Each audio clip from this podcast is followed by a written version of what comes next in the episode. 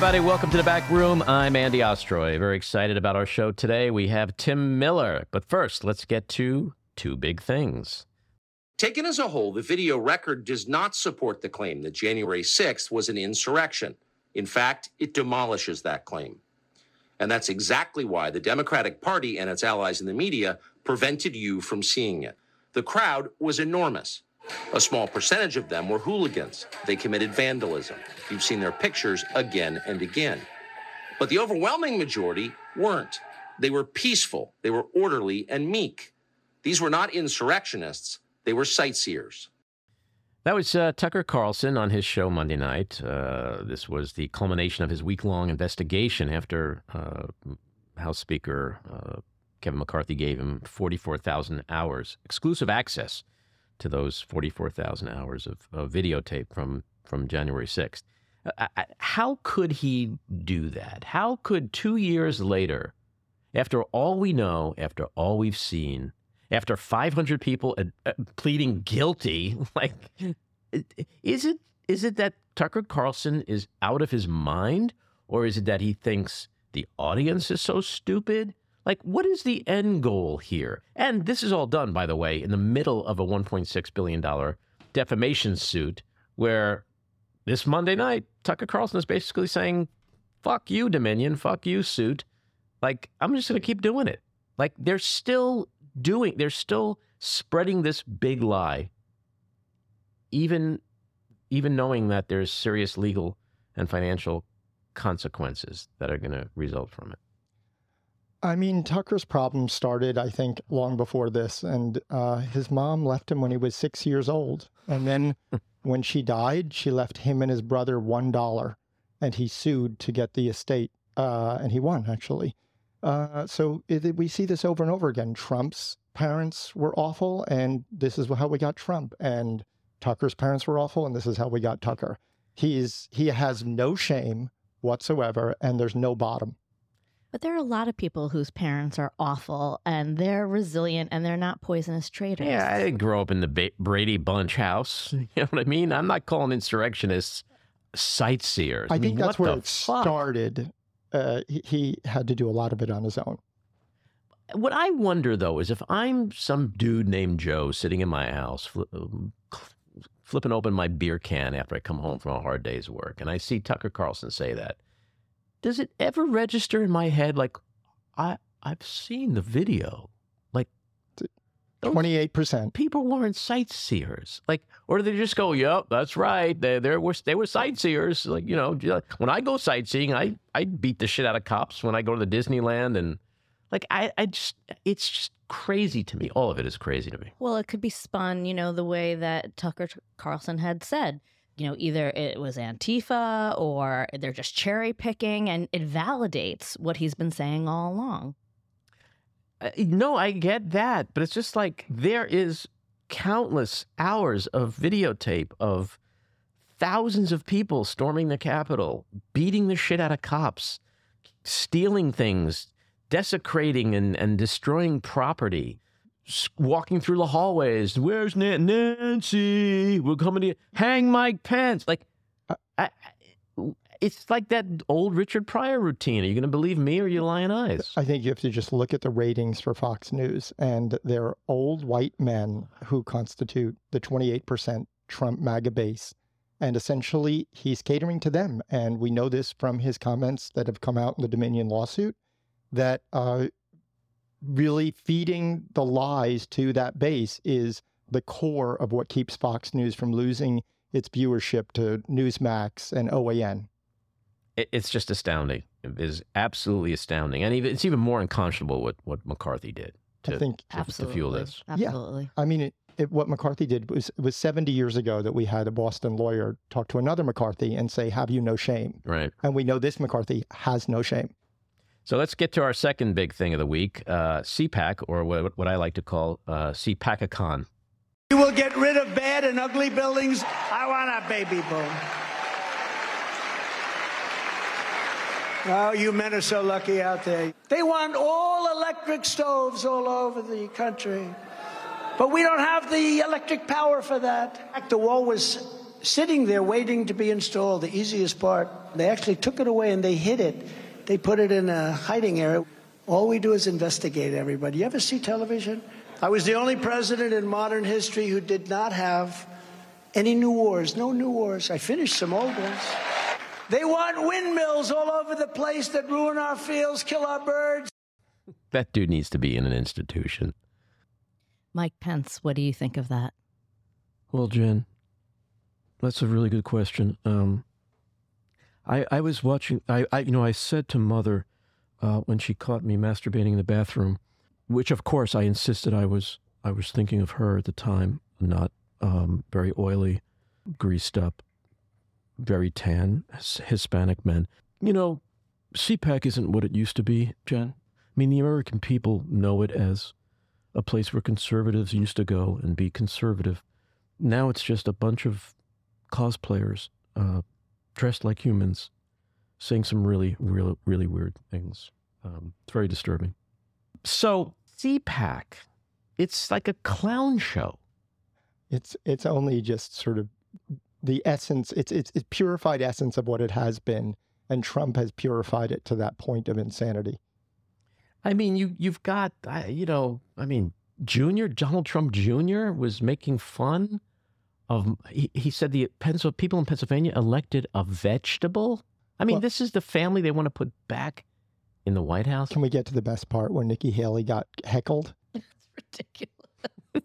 I don't believe that for a second. Nikki Haley getting heckled at CPAC. Uh, what is he talking about with windmills and gas stoves? And he's, fu- you know, the peop MAGA people, if they went to a barbecue and like Uncle Lenny said those things, they'd all be like in a corner drinking a beer going, what the fuck is up with Uncle Lenny? Has anybody been like taking him to a doctor or anything? Is he on like fucking Prozac? What, what's up with Uncle Lenny? I think Talking that about fucking gas stoves and windmills? Matt Friend does not need to write a script. He just read it verbatim. Oh There's no God. need for a script. I was So- thinking that too, the exact same thing. So uh, we have an honorable mention this week with some breaking news last week. We, we learned that it's looking pretty likely that Manhattan DA Alvin Bragg is going to indict Donald Trump. Uh, and we know that because uh, apparently, according to the legal minds that we speak to, when a DA uh, invites someone in to testify before the grand jury, especially if he is the subject of the investigation, that signals not only that the investigation is coming to an end, but that an indictment is imminent. And uh, Michael Cohen and other people have surmised that March is going to be the, the month that Trump gets indicted. But as Ellie Honig, who was on here recently, and others uh, in the legal profession have said and reminded us of many times, there's a big gap between indictment and conviction. And so we're all going to be excited when he gets indicted, but the, the goal is to have him in, convicted. But an interesting question uh, arises about what happens if he is indicted and he's hiding at uh, that bed bug infested place down in Florida, Mar-a-Lago? Mar-a-Lago. Um, all right, allegedly bed bug infested. I don't want to be sued by Donald Trump. Uh, this is what I heard. There's bed bugs and other things, but allegedly. Uh, and and uh, you know, can he be automatically extradited? Like he has to be arrested. When you're indicted, you get arre- arrested. But uh, you know, Manhattan DA's, DA's office doesn't have jurisdiction in Florida, so they have to work with the Florida authorities. Uh, Governor Ron Meatball DeSantis, and he has to either sign off or not on sending Trump back to New York. Now, there's laws on the books dating back from the 1700s and and most recently a couple, you know, dec- three decades, three four decades ago, I think 1987. The answer, the short answer is yes, he has to do it, but but we're we're, we're sort of seeing now that he can delay. Prediction, he delays as much as he can because he wants to play to the MAGA base. And he will simply say that this is a sham. And eventually, of course, he'll be ordered to. And he'll be, of course, secretly very happy to extradite Trump. But I think he will delay this indefinitely. Yeah, and there's also you know, a lot of political currency to be earned, perhaps. You know, I mean, think about it. If Don, if if Governor DeSantis says, "I refuse to turn over Trump," but he knows that he has to, but it's probably going to take a week for a federal court to issue that mandate. It's a no lose for him. No, then he gets to say, "Hey, uh, hey, MAGAs, I, I, I tried to protect Donald the courts Trump. are rigged, he'll Yeah. say. So no lose situation for him. You know? lose. Um, so that brings us to uh, winners and losers. Who wants to start? Um, my winner this week is New York State Attorney General Letitia James. She just won a civil case against the far right despicable duo of Jacob Wohl and Jack Burkman. Uh, they violated federal and state civil rights laws by using a robocalls to suppress black votes during the 2020 election. Um, and my loser is the wonderful Arkansas Governor Sarah Huckabee Sanders. This week, she actually signed a law that rolls back significant portions of the state's child labor protections. The new law eliminates requirements for the state to verify the age of children younger than 16. So now, if you're 10, you can work very hard in Arkansas. So I guess you're a winner. Mm-hmm. I, I was thinking about Sa- Sarah Huckabee Sanders too, but um, I'm gonna just phone it in and be the master of the obvious here with my loser. It's Fox News for being a lie machine that poisons and contaminates reality and the truth for ratings and money. And I'm just gonna put a hard stop there. I, I don't, I can't even go on. My winner this week is Representative Eric Swalwell for calling out Representative Jim Jordan, the chairman of the House Judiciary Committee, for his January 6th hypocrisy with subpoena compliance. My winner this week is Michigan's House of Representatives, who, despite Republican objections, voted to repeal a right to work law, codify LGBTQ rights, and expand gun background checks all in one day. This is what happens when a state is fully controlled by Democrats. My loser, Tucker Carlson. Don't need to say any more. Which brings us to our weekly rant, which is going to be a little longer than usual. We now know through the release of various court filings in the $1.6 billion Dominion defamation suit against Fox News that the Fox News, the fake news network, is in serious legal trouble. Rupert Murdoch and his primetime hosts and producers knew Donald Trump's big lie they relentlessly pushed was utter bullshit. A nightly campaign of malice and intent, the very two things crucial in, provide, in proving defamation. But wait, it gets worse. This week, we witnessed perhaps the most egregiously anti American, Putin esque propaganda with the release Monday night of Tucker Carlson's video report following his week long investigation. After being given exclusive access to 44,000 hours of January 6th video coverage by House Majority coward Kevin McCarthy. This is what Carlson told his viewers. Quote, the video record does not support the claim that January 6th was an insurrection. In fact, it demolishes that claim. They were peaceful, they were orderly and meek. These were not insurrectionists, they were sightseers. The problem is the MAGAs only watch Fox. It's their only source of news. And that's the danger of Carlson's rewriting of history. There's no counter narrative. Carlson's report was quickly condemned by several Senate Republicans. Mitch McConnell said it was a mistake, in my view, for Fox News to depict this in a way that completely at variance is at variance with what our chief law enforcement official here in the Capitol thinks. South Dakota Senator Mike Senator Mike Rounds said, "I thought it was an insurrection at the time. I still think it was an insurrection today." And North Carolina Senator Thom Tillis was pretty pissed off when he said, "I think it's bullshit. I was here." It is bullshit. Murdoch knew it, Carlson knew it, Sean Hannity knew it. They all knew it. Yet they rammed this bullshit down viewers' throats every night because they feared Trump and his brainwashed MAGA base and ultimately saw green over red, white, and blue. Because in the end, old Rupert cares more about the Benjamins than he does America's fragile democracy. But unfortunately, Fox viewers, from the MAGA extremists to the middle of the road grandmas and grandpas sitting in their lazy boys sipping the Kool Aid while munching on their fuck Brandon bars, will never know the truth because they're addicted to America's version of state TV. Let's bring out Tim Miller. Tim is the Bulwark's writer at large and the author of the best selling book, Why We Did It, a travelogue from the Republican Road to Hell. He was previously political director for Republican Voters Against Trump, communications director for Jeb Bush in 2016, and spokesman for the Republican National Committee in 2012. He is an MSNBC political analyst and host of Not My Party on Snapchat. He has written about politics for Rolling Stone, The Ringer, and Playboy. And he's also appeared on several episodes of Showtime's The Circus. Tim, welcome into the back room. Hey, brother. Good to be back. Thanks for coming back. So I was speaking about coming back. I was very happy to see you back on the circus.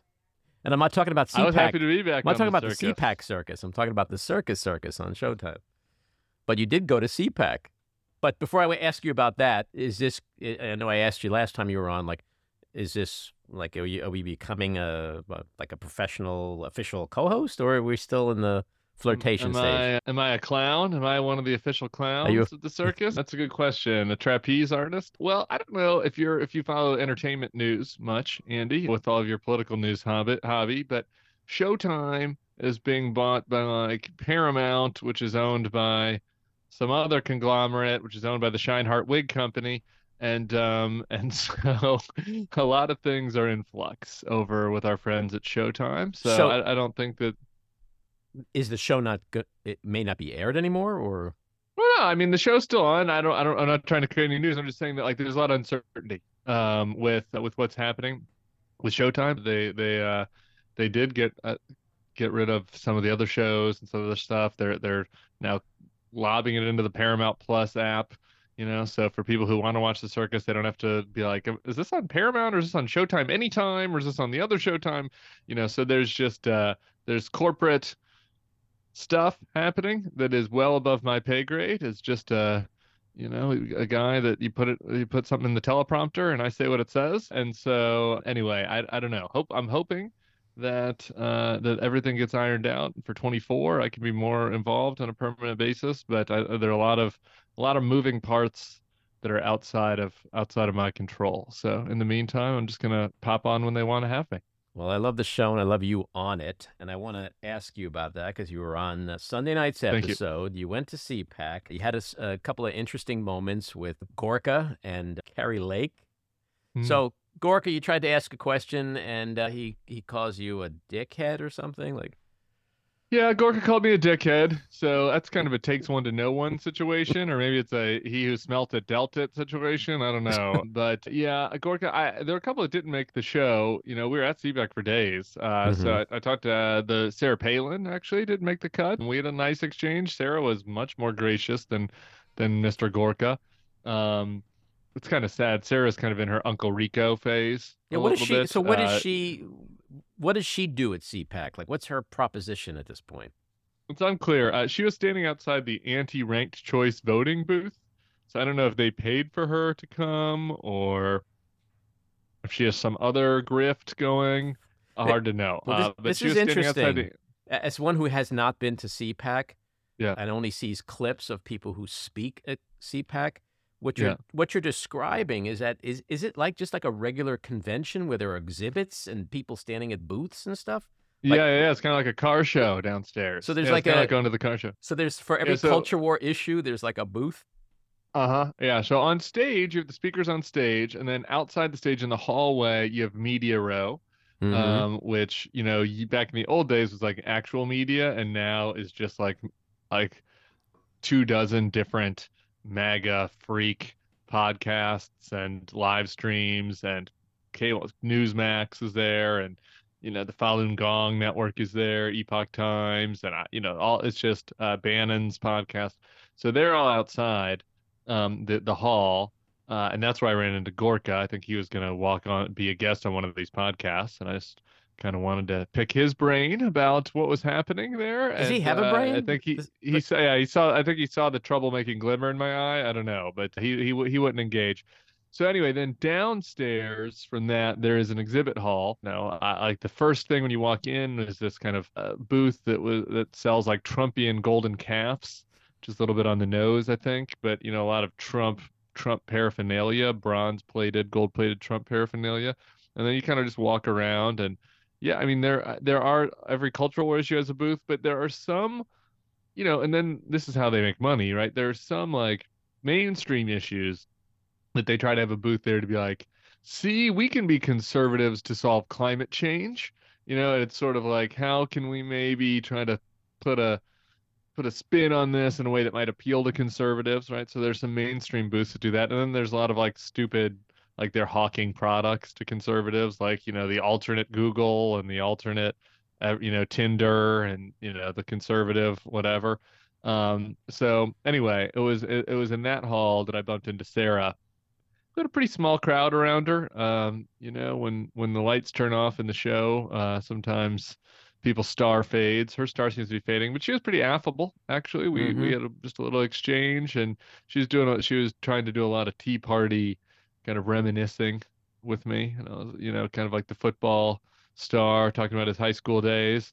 Um, and uh, you know, I don't know. She's divorced now, so she's got time on her hands. Mm. Um, And you know, i- Unclear. i- history, I guess, has been a little kind to her because, by comparison to like Marjorie Taylor Greene and Lauren Boebert, like she's kind of normal when you stack her up against those two. I mean, this is just my own take. I don't know. You're looking at me like I'm Boy. crazy. I don't know. I mean, yeah, I guess stacked up next to those two, but I mean, she's still pretty Looney Tunes, and she was on the vice presidential ticket. So I, I don't know. I, I kind of look at Sarah as as a little bit of the origin story of this modern wave of MAGA populism. I mean, obviously, I was on a panel in Tucson with like David Corn, who's got a book out, who was kind of like, "No, Tim, it goes back to Goldwater," and Sure, I, I'm sure that there was like a strain of this that that goes back. You could go take it back to Calvin Coolidge if you want. I don't know, but uh, but this modern kind of era where you are blending the reality TV star, the media, you know, the performative element of populism, you know, with the conservative culture war issues. I mean, she basically invented it. I, I I don't think on purpose. I don't, you know, I don't think it was like a grand plan. I just think it was it came natural to her because she was a good performer and she kind of had a reality TV show life and um and she knew how to play to a crowd. hmm Um, but I, you can imagine this. The sad thing about Palin for me, and we didn't get a chance to talk about this, is that you really can imagine if the incentives were lined up differently, like Palin kind of turning out kind of normal. Like she didn't have to turn out like this. Like Mhm. Palin in Alaska was culturally conservative, no doubt, Mhm. but she was kind of she ran kind of as a reformer. That's why McCain picked her originally. hmm That's right. Like she ran kind of right. She like went against the. It was you know na- what now was like going against the deep state and like all this nonsense was kind of legit. Like she went against like the corrupted political class there in Alaska that had been you know doling out grift for for decades upon decades and said, okay, I'm going to clean things up a little bit. I'm going to be a little bit more of a regular mom. You know that that like you know knows how to do a budget here in Alaska and look out for Alaskans.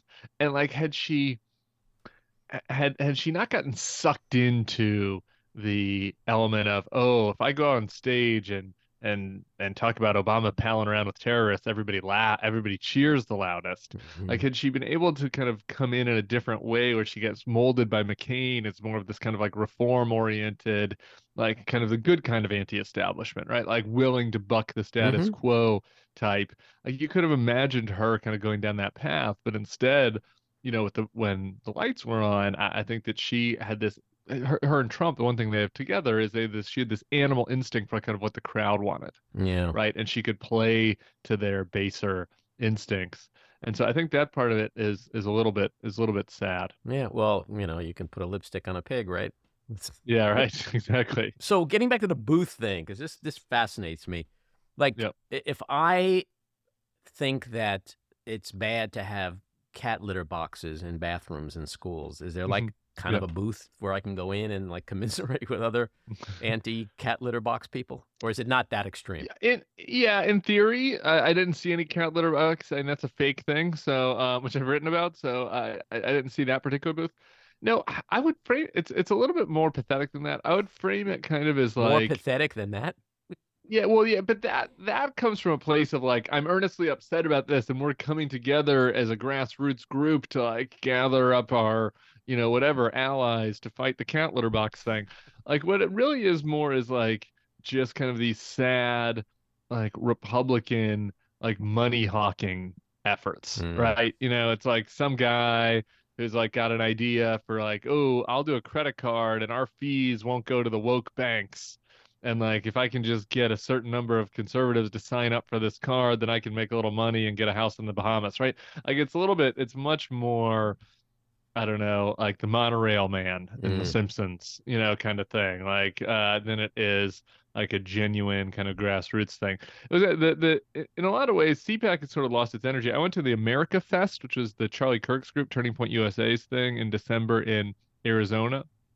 And that was kind of scary, really. And that was like there was a lot more I thought authentic energy there, and um, and and you felt like there were um, there was a little bit of the grifting kind of stuff happening, like where you felt like you're at a car show and somebody's trying to sell you, you know, like a, a new fender or whatever. But like it was more of what you're talking about, people Mm-hmm. that are that were that were starting like maybe like religious, repu- like little Republican groups, you know, to have Bible study, or then there, or then there were like the the 20 something gals who'd started like a a line uh, an Instagram kind of line of like women who like you know they have they do they have yoga pants and fellowship and like like like there was it was a lot more um it was younger and it felt like it was a lot more people from real America that had like really bought into all this versus CPAC kind of felt like somebody like a bunch of used car salesmen in the booths a little And, bit. and who who goes to CPAC? Is it just like every Tom, Dick, and Harry and his wife that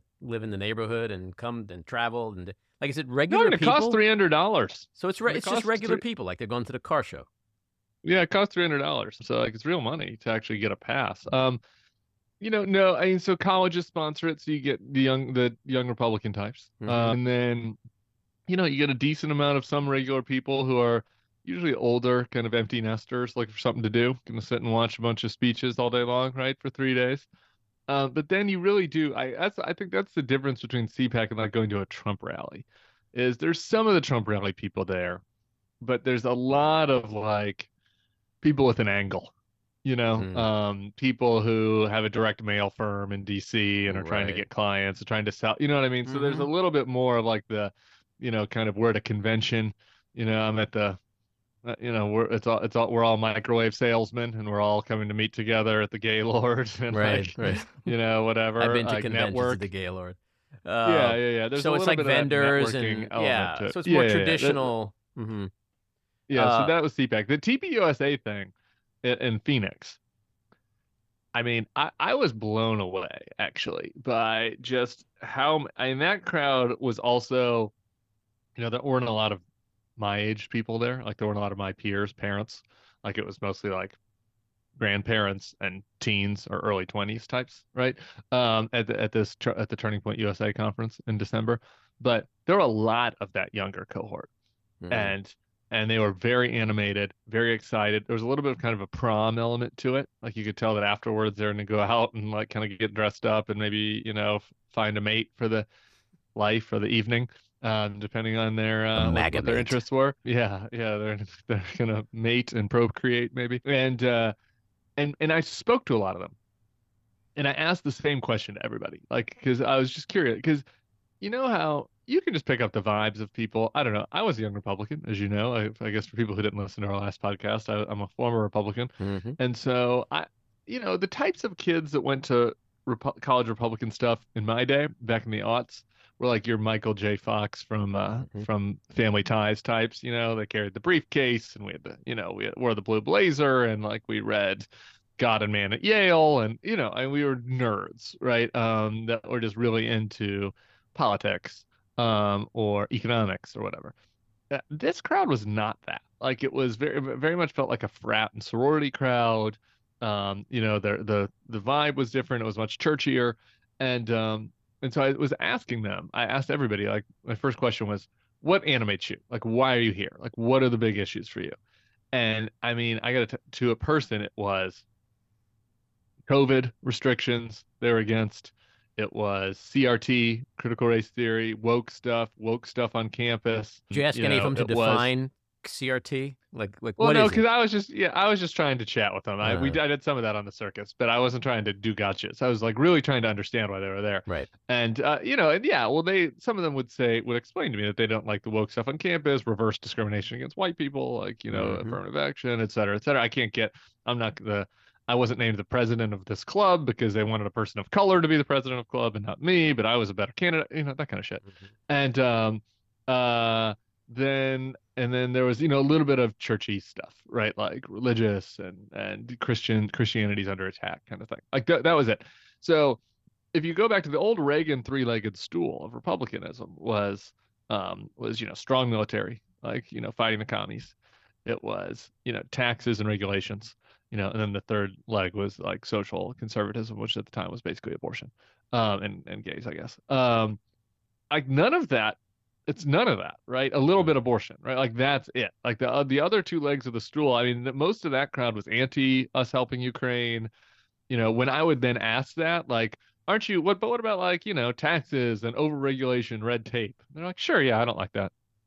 That, but that wasn't, you know, it wasn't what was what was there. Like this this crowd the types of young people that now go to MAGA events are totally an- animated by the other new culture war stuff. So it's in it's in sounds like a lot of indoctrination into all of the the culture war that like which is just Totally. out of control. Some indoctrination and some reactionary, yeah. like just being being just anti whatever the other kids on campus are, you know. So on, or- on the or- circus, you you you were talking with Kari Lake, Yeah. who is just I find her to be the weirdest human being ever. Like there's just it's almost like she's like a hologram. She's not she's just not like a real. She doesn't look real. And then the way she speaks, Kind of intoxicating in a way, It, isn't it it? is. It's like watching like a like an avatar or something. Like it's just Yeah. not. She's not re- like a real human.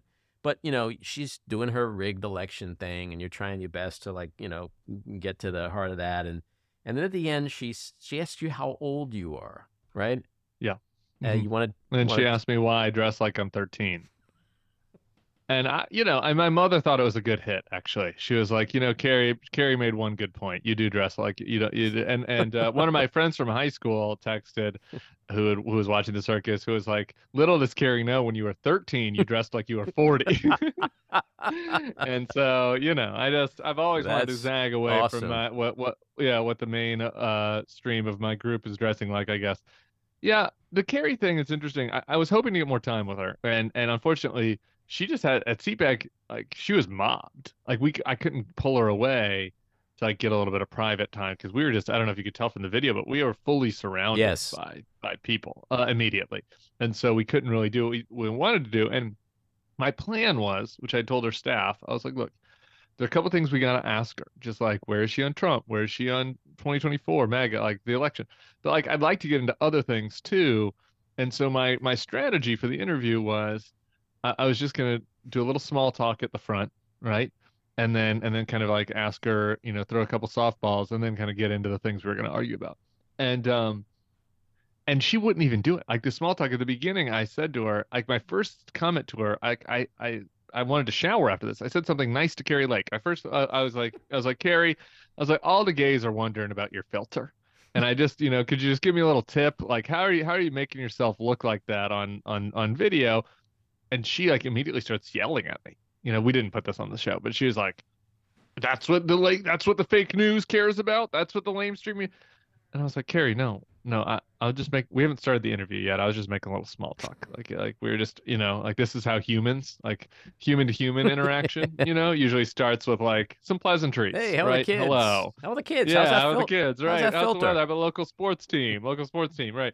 Um. So anyway, uh, she she that's like she's just so hardwired and robotic now to be in like I am like a MAGA fighter and I'm playing this role. She hasn't always been like that. I mean, she was into Kabbalah and uh, she was into like she took her kids to a pride parade. Someone sent me old pictures. I wanted to ask her about that. I didn't get to it. So anyway, Mm. um, she wouldn't she wouldn't do any of that. And so I immediately went into I was like, there's no point in art in yelling at her about the fraud and being like, well, you know, the city council looked into it and the judges look into it because she's already done all this. Right. And like she doesn't care and she's lying, she's gaslighting. So I tried to take a different tack, which was just just just kind of roll with me here, Kari. Maybe it wasn't the fraud. Like maybe you just lost because you told John McCain voters to go to hell.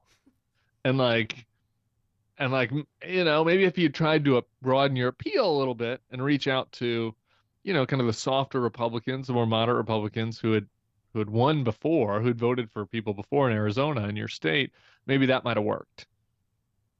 She rejected that that theory. Uh, it had to be the deep state that did it. Um, but I thought maybe by kind of going in a more of a mocking Mm. kind of way, um, I, I could I could get her off rather than like just doing going straight to screaming at each other. But it didn't work. She stayed on. She screamed at me. She made fun of my outfit and then stormed off. So when you're in life. that moment, like when I watch those moments, as Yeah. much as I love them, I want. I, I always say to myself, God, what is Tim thinking right now? Like he's he's at CPAC, okay, so he's already like you know in IED territory. You know there are goon look what looks like you know Kari Lake goons standing around, and Yep. then you're asking questions which we all want the answers to. And if I was there, I'd be asking the same exact questions. But I know what would be going on in my head. I'd be like, "Am I gonna get out alive after I ask this question?" Like, do you have those moments where you're like, "I'm gonna ask it," but then I may just have to run? Like, it seems like that's the Yeah. the, the environment you're in. Yeah, I CPAC is a little, eh, like I said, it's just a little bit. I don't know. The energy eh, there isn't as scary. The Kari Lake events, like when I did the Bannon interview for the circus, that would Kari Lake event in kind of ex-urban Phoenix. Mm-hmm. That crowd was a little dicey, and I did feel a little bit, not, not like acutely unsafe, you know, but just sort of in the same way that you might feel unsafe if you get caught in the wrong neighborhood at night, you're a little lost, and you're kind of looking around, you're like, "Eh, I don't know what's happening here, right? Like I, I didn't feel acutely unsafe. I just felt a little uncomfortable and a Mm. little unsafe. And I was like, there are some people packing in here, and they don't like me, and you know, I'm not. I'm not scared, but I, I don't I'm I'm uncomfortable. Mm. I felt that way at her events in Arizona, and I've never felt that way at events before. So I, I Mm. do think that's like a palpable change in the type of crowd that that is being drawn to MAGA events. Hmm. Um, but even but even then, when I'm talking to Steve, you just have to. Um, I just get my I, I just like I just do the the uh, the thousand mile stare. You know, um, that they uh, that's I think a military term they teach you in the military. I've never been in the military, but I learned it for doing cable TV which is it's just like stare at the camera. It's just like just give it the thousand mile stare and just Mhm. like think about that and like just don't like your brain. I just tried to block out because I, didn't even realize how many people were around us. Actually, we were like when I finished and I looked around, I was like, shit, I need a cigarette. Like I'm surrounded by people. Like I needed a I- I cigarette just- watching it. Yeah, I need to walk outside and have a cigarette. But but no, I, I don't. When I'm when we're engaged and it's on camera, I'm just like you know I, I just I just focus my brain on here are the things I want to say, like listening to her, like making sure that we're, you know, we're uh, uh connecting with each Mhm. other, even if it's a hostile connection, but that like you know that, that we're you know engaged in this in this dialogue and just focused entirely on that. Well, you know, you Um, literally, she literally proved your point, which is probably not what oh, she Oh, had i- intended to do. But the, the part about like, well, you know, you, you, you, the McCain thing, like putting the accountability in, on her in that interview, she, you know, she's nasty to you. She's evasive. She does it again. She does it again. Right, and- like, and my point is like maybe if you tried to appeal to people, you would have won. Yeah, but instead, you can't help yourself but be a bitch. But their strategy, all of them, their strategy is like, I, I just want to win a primary. Like they it, they don't have the long game in mind. Because if she had the long game in mind and she wanted to appeal to moderate and independents in Arizona, she wouldn't be mocking the way you look or the way you dress. right. So it's like Right. you you it's like you threw you cast the rod and you just reeled her in and she thinks she's so freaking smart and she put you down. She owned you that day when I'm Yeah. sure when she watched and her people watched it and I'm sure they did, they probably did, didn't think they actually owned you. I, I think, you know, amongst themselves they realized you owned her, which is the beauty of the show and Yeah. the beauty of that kind of an interview and just, you know, that's the the, the point about the show is to expose people for who they are. And I and I think you you did that and then know. they and then she storms off, right? 'Cause it's like you Yeah. can't answer, right? At that side. And then that was my final comment, which is like, don't end on that. Come on. Well, she Like, thought she on, was going to like- hurt you. Like you're going to go. Yeah, Wait it a minute. I actually do dress like. I care. I care what you think. I don't. I'm so. Oh, I'm so hurt by what your opinion is about my outfit. And next time you see Tim Miller on MSNBC, he's going to be we- wearing a suit because of what Kari Yeah. Lake did to him. Like I'm not. it's crazy. And so the other, you know, were you at Trump Jr.'s speech when he called Fetterman a fucking vegetable? I was. Yeah, I were you shocked, like even for Jr., or is like, yeah, I expected that kind of thing? I wasn't shocked. I, I mean, I, I thought that the gross part of the joke was, um, you know, he says that he should be uh, bagging groceries or whatever, and um, I, okay, call Fetterman a vegetable. It's it's it's inappropriate. It's it's not politic. It's not a broadening your appeal as we just discussed. But like, it's politics. Okay, everybody be a big boy. But like, it just shows how out of touch these guys are and how and how cruel they are that he's like I've got to insult the down the people with Down syndrome who are bagging groceries as part of this. Like, what did they do? You know what I mean? Like, why why are you just like randomly like you know uh, you're spraying fire everywhere to the degree that like you're insulting everybody who is like trying to you know make a life for themselves uh, and again and that is just so i remember it, it, in 16 everybody always was like jeb must have gotten very personally offended by Trump and how he insulted his wife and insulted his family, insulted his brother, and he did. He got offended. But like the only time I ever saw Jeb like mad, mad, mad, mad was when Trump made fun of Serge Kovaleski and like made fun of him mm-hmm. for being disabled mm-hmm. um, on stage. And and and that just because because that goes to just this fundamental like what used to be the Republican view for all of any criticism you have of Republican policies, like the well-intentioned pro-lifers like really did believe that like every life has value. Every human has value. We need to treat life with respect. Mm-hmm. and, and you know and like to then like these guys are the inverse of that right? Like even if you didn't, didn't agree with the policy fallouts of, of that from from what conservatives thought you know would follow that view about every life having value like, I, you know, at least there's something genuine about that. Mm-hmm. But these these guys are like, no, fuck you. Like, I, I any anybody that I can use and abuse for my own personal benefit is fine, right? Well, and like, if it cruelty it, is astounding. Yeah, yeah, And then you had his his so, girlfriend or his wife or whatever the fuck she is, yeah. Gil Kimberly. They're Guilfoyle. not engaged yet. It's been a while. It's been kind of, or it's yeah. been a long engagement. I don't know. Yeah, what do you have? It's what kind of problem you have with her, Junior? But she's like, you know, it's time to put America first. Uh, there's a case. She she thinks she's hit on something like a, like if I just say something in that cadence, like you know, the best is yet to. Get. It is so fake and stupid looking because you know she's rehearsed this crap. She's rehearsed how she's gonna say it, when she's gonna raise her voice, and it's like, who? How does anyone care what this woman has to say? Why would you pay three hundred bucks to hear her? Well, because she's in the family. Uh, now I got I do I did get a little uh, fun little tidbit for you uh, in the maga in the hallway at CPAC. Uh, so Kimberly has a new podcast, like you. You guys are competitive space, Andy Andy's podcast please, and Kim's. Please. And uh, she. Uh, I resent somebody... the way you said that. she. someone told me that that she had been advised that a good name for the podcast would be "The Devil Wears MAGA."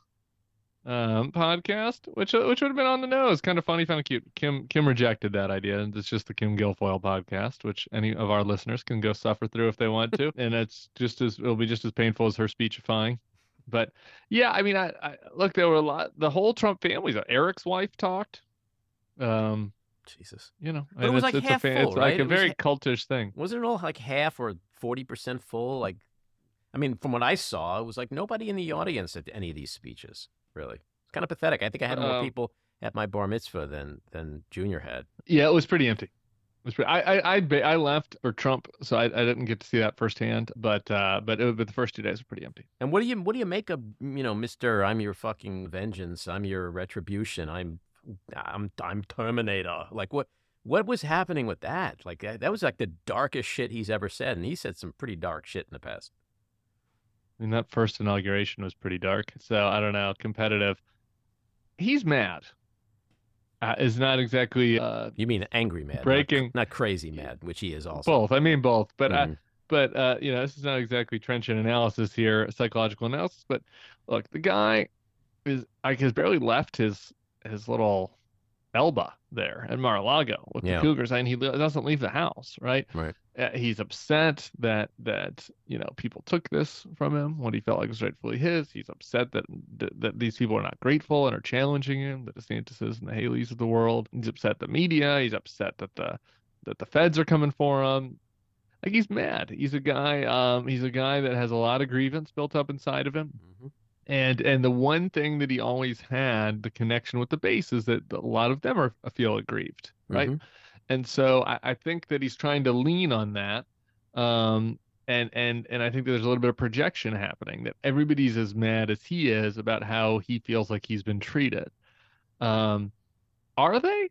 I i just don't know. I, I think that's an open question. I, mm-hmm. I don't we'll see. I, I i'm not um, I'm open to the possibility that Trump doesn't have the magic anymore, and that the pe- and that there there's going to be a certain core of people who are who that does appeal to this idea of retribution and that, that are just so consumed by their hatred and their mm-hmm. grievances that and their resentments that that Trump that Trump's message appeals.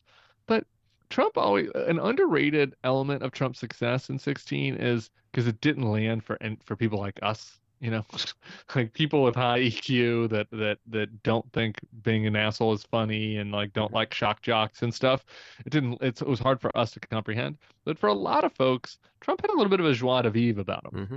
you know like there's a little bit of comedy there's a little bit of lightness there was a little bit of okay yeah he can be pretty harsh and he can be a bit of a dick and he can you know have some tough language but so he's also the apprentice guy. Uncle, so is Uncle Harry, and we love Uncle Harry. Yeah, you know. yeah, he's also the apprentice. He's got this other side to him, and it's different. Than he's not like he's not like one of these scolds, one of these like you know evangelical scolds like Ted Cruz. You know, he's like he's in he's from Manhattan, and he's in Home Alone, and right. So like he had he got both, right? So mm-hmm. like he got the benefit of both. Like the people who loved the grievance and and anger side went with him.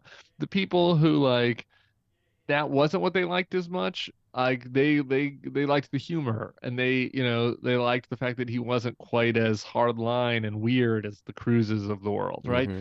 And they and so he gained kind of both from both camps. I, it'll be interesting to see if he can still summon that second part of himself, or if he's just become so consumed by hatred. Well, it seems like he is weakened. It seems like he's a bit of a weakened animal, and and you know I think there's going to be some indictments flying soon. So like his his situation isn't getting better where where it's going to empower him or make him stronger. I think he's going to become very distracted soon in some very big ways. And uh, I mean, we saw this yesterday with the Manhattan DA likelihood of indictment uh, indicting him soon. And but the the question is it's not going to impact him getting nominated because the math doesn't change. If there's 10 people running, which there's probably going to be, and the 20% or the 30% MAGAs still vote for him, he gets the nomination. And then we're still like, you know, it. Yeah, I, just don't see I don't that know changing. If I agree with that. Well, tell me how it changes. That. How does where are those 20 or 30 percent of the of the Republican crowd who are diehard MAGAs, where are they going in the primaries? Are they voting for somebody no, else? No, they're sticking with him. No, no, they're sticking with him. I mean, I, who knows what his floor is? I, I, think his floor is probably in the 20s somewhere. So who's going to pull 20 per, but, more than 20 percent? DeSantis could. Uh, so here, the big middle of this primary is is uh, this is I think another thing that's hard for people to understand who who just are just filled with such loathing of him and or, or people who could see him clearly actually would might be a better way to, to describe this community. It's hard uh, hard to understand, but the big swing voter in the Republican primary likes Trump, might be ready to move on. That's the key voter in this primary. Okay. Um, there's gonna there's a group of only Trumpers. Maybe that's 20%, maybe it's 15, maybe it's 30. We'll find out. There's a group of people that are like really really sick of him. That's probably eight percent. It's very small. Everyone else, you know, the other 60% like him, but are opening to open to hearing other pitches. Okay. Um, so these are not people that are going to be interested in Chris Sununu, right? They're not going to be interested in Tim Miller and the Bulwark's like candidate of choice, right? Like, but if someone can come to them and say, "Hey, I'm going to give you the MAGA stuff you like, but I'm not going to have quite as much of the baggage," I, I think that that's open. Can Ron DeSantis? Now that's very challenging to do, right? That's a very, it's a very tight tightrope to walk. Can Ron DeSantis do that for a full year? Donald Trump is Donald Trump cunning enough to block him out and to kind of win back some of those? Yeah, I mean, sure. Is he the favorite? Donald Trump's the favorite, of course. But um, but to win, this primary, he needs to win over people that like him but aren't so sure that they want him to run again. He needs to win them back into his camp because I, this is not going to be a situation where you can win this primary with 28%. Donald Trump won last time with 40 something percent. And that's what you need. You need to get over 40. Okay. You don't like this notion that like Trump's going to get 28 and DeSantis going to get 25 and Haley's going to get 24. That's not how this works. Like the field narrows and you eventually need to be able to get a plurality, right? Like that could work for Trump in one state, right? Like in South Carolina or New Hampshire, maybe he wins with 30 or something. Um, but but once you get to the big states, you need to be able to win a plurality, a big plurality, And that's true in every presidential primary that we've had in modern times. And so can he I think he could do that, yeah. But I, I don't I, I I think that counting out the fact that someone else could could do it, I think is a mistake. But you see, that's this is kind of the problem with the the high IQ crowd that you and I are in, because Yeah. we operate, we think uh, our default is to operate in the logical, right? Right. But the thing about Donald Trump, what makes him so special and so successful, is that he's not tethered to reality. He's not tethered to the truth. So let's just envision a debate stage, the very first debate stage. Ron DeSantis, if he runs, I'm not so I'm not so sure he's running, but let's say he runs. He's running. He's going to say something, and he's going to go on the offensive, and Donald Trump is going to be like, "Oh yeah, well, why don't you tell him about that trans guy you had an affair with in high school?" And DeSantis is going to stand there like a deer in the headlights, like Marco Rubio did and all the others did. And he's going to have to decide in a split second do I acknowledge and defend this bullshit or do I ignore him or what? And then Trump just stands there and goes, he had an affair with a trans kid in high school. And then the next night, Tucker Carlson is going to be saying, was there a trans kid in high school? And, and then all of a sudden, you know, DeSantis becomes Marco Rubio. And he's just like shrunk down to nothing because Donald Trump will say anything, anything. He doesn't care about the truth. He has no shame. It, it doesn't have to be true. It's just when he feels threatened, he lashes out. And the other Maybe. people are bullied and they don't know how to fight that. And so DeSantis's career could end on that, that very first stage because he's going to prove to the MAGAs that he's not strong, he's not courageous, he's he he dated a trans kid in high school. Like this is how it works with Trump, and it's so fucked up that it's hard for people with a half a brain to really understand the landscape he travels in and the landscape that his supporters travel in. The women who wear T-shirts that with an arrow that say he can grab my pussy anytime. Like, what world do we live in with this? It's a cult, right? And so it's hard to wrap your head around that kind of cultish mentality and a cult leader. That's, I mean, it just that's how I think it there's could all cult, go there's south. a cult element to it. There's a cult element to it, and then I think some question is what do the cult people do if he loses? I look there are a lot of open questions, and I think that could absolutely happen to DeSantis. DeSantis has one thing going for him that Marco Rubio didn't have, though, which is that the MAGAs like him, and and so again, we just don't know. We we don't have a comp for this, right? Like Trump emasculated, embarrassed, dominated. Cruz, Rubio, my boss, Kasich, Rand Paul, you list, you name them, all of them. None of them had any any real connection to the MAGA base. You know, some of them had their own little niche groups. Like Cruz had a group of like social conservative weirdos that were like with him till the end, but like none of them had any real connection to this Trump MAGA base, Mhm. which which consists of two people: the new people Trump bought in, on top of the old Pat Buchanan style Republicans that that never had anybody that represented them. That were that was always twenty percent of the party basically. So that that gets you about thirty percent basically. The old twenty percent plus the people Tr- Trump brought in. None of those people didn't like any of the other guys, Mhm. so they relished the fact that Trump was emasculating them. If tr- Trump starts doing Meatball Ron, Tiny D, that's going to work for 15% of the people. That's going to work for 20%. But there's there another 20% that are like, no, actually, uh-uh. Fuck you, actually, a little bit. No, you're not fuck you, but like, but like, not, I don't like that, actually. You're hurting us. Like, we want to win. We've, uh, you know, we've, I, th- we don't know, right? Like, so the question is, this this big this big group that we that like Trump believe that there was an election fraud, but are, are they really sure it was stolen? Right? Like, I'm not talking about the 30, the 25%, which is way too many people, by the way, tens of millions of people. It's a huge problem. But let's just put this other problem over in a in a box, like the Trump cult problem, the people who think that he really is a legitimate president and Mhm. that you know the lizard people stole the election and Hillary eats babies' faces and stuff like that. I put those people over in a box. This next group over. I kind of believe that there was some election chicanery, but I don't know. I mean, was the, was the the Chinese really messed? You know, Hugo Chavez, the voting machine. Some of the stuff's a little ridiculous. Like, right? That group. What do they do when Trump starts trying his alpha dog game on DeSantis? I, I'm not saying it's not going to work. I'm just saying we don't really we don't really have a comp from 2016, Mhm. and DeSantis has has one thing that is working for him, and the w- way he's done it, by the way, is pretty gross.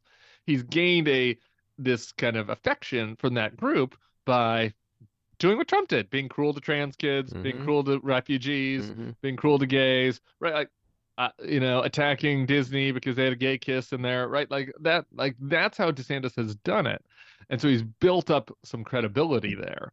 Uh, uh, so I, I just, I, I, I'm, I'm a little bit more on the, I, I'm, I'm excited. I, I'm excited is the wrong word. I'm, am interested. I'm not excited. I wish that they, I wish that this would be an Iran-Iraq war situation. You know, like uh, you can't, no, no sides to root for, but I'm interested to Mhm. see how that'll wear.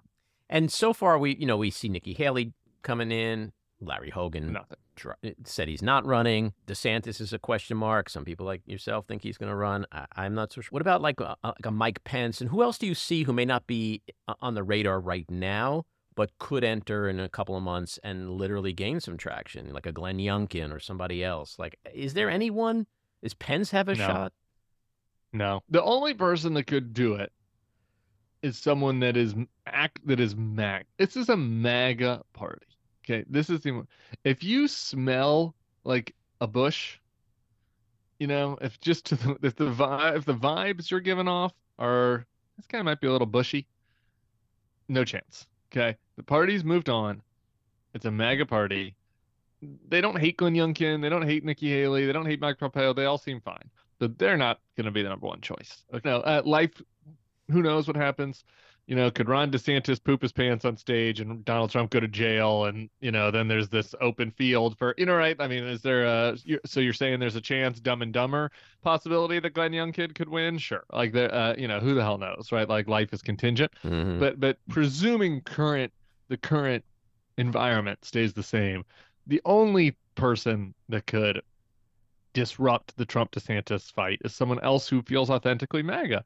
And and I just don't know who that is. Like mm-hmm. in a in a different world, if Tucker wasn't going through his own problems at Fox, if Kari Lake had won in Arizona, I would say, okay, Kari Lake and Tucker, they feel MAGA, right? Like they could make one of them could do it. Mhm. But Kerry Law, you can't you can't run after after losing, and and Right. and Tucker has his own problems right now. It doesn't seem like he wants to run anyway, and if he does, now we got this te- text about how he despises Trump passionately. Right. So is there someone else like a Kristi Noem maybe, right? Mhm. Like, you know, maybe some maybe somebody totally off the radar like that. But to me, it's pretty much a two man race, barring a really big big shakeup.